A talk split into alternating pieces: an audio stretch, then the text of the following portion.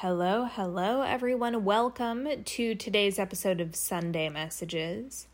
I have a quick episode for you today. This is most definitely going to apply to your intuition and your guidance and your intuitive listening skills. So, I put a piece of bread in the toaster the other day and I turned the toaster on and I decided to walk away from the, from the toaster.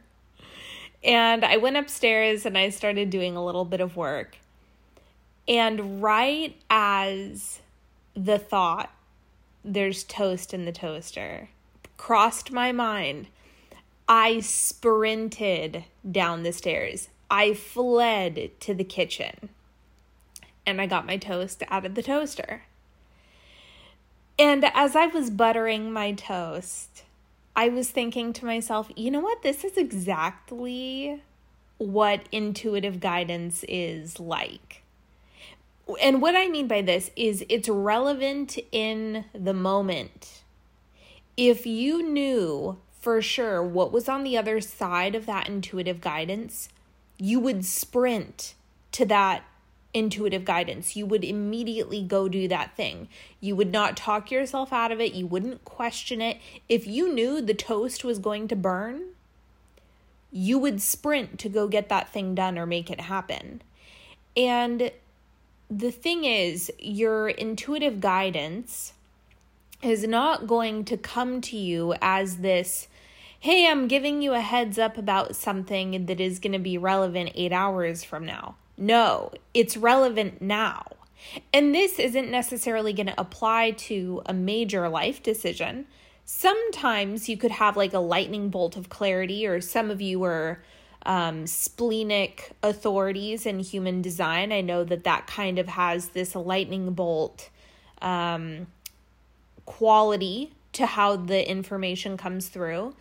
But what I'm talking about is that still small voice that tells you to do something ever so gently. It tells you you need to grab your keys or you need to move that cup. Have you ever done this? Have you ever had an experience where there's like a full cup teetering on something and you get the impulse like move it? You hear this voice tell you move the cup or move this item and you disregard it. You say, nah, it'll be fine. And then it spills and it makes a mess all over the place, or there was some unintended side effect of whatever you didn't end up doing, whatever guidance you didn't end up following.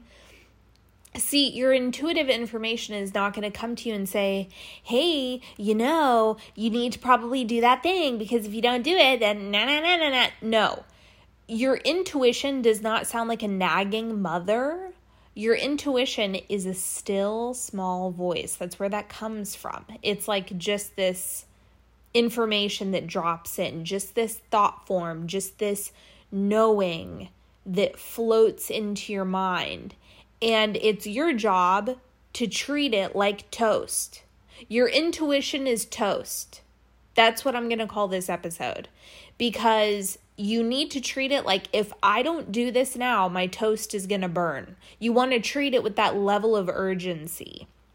So I just want to remind all of you if you have a habit of cutting down the voice or disregarding it or talking yourself out of it, then you're not going to have the real life experience to see what's on the other side of it. And it's not to say that, like, it's always going to be a winning lottery ticket. Like, that's not the type of expectation that you want to put on the situation. You don't want to apply that kind of pressure. But the more you're willing to listen and the more you follow, the more you're going to start to see things organize themselves. And you're also going to see how your higher self is leading you through things and it's going to develop more trust.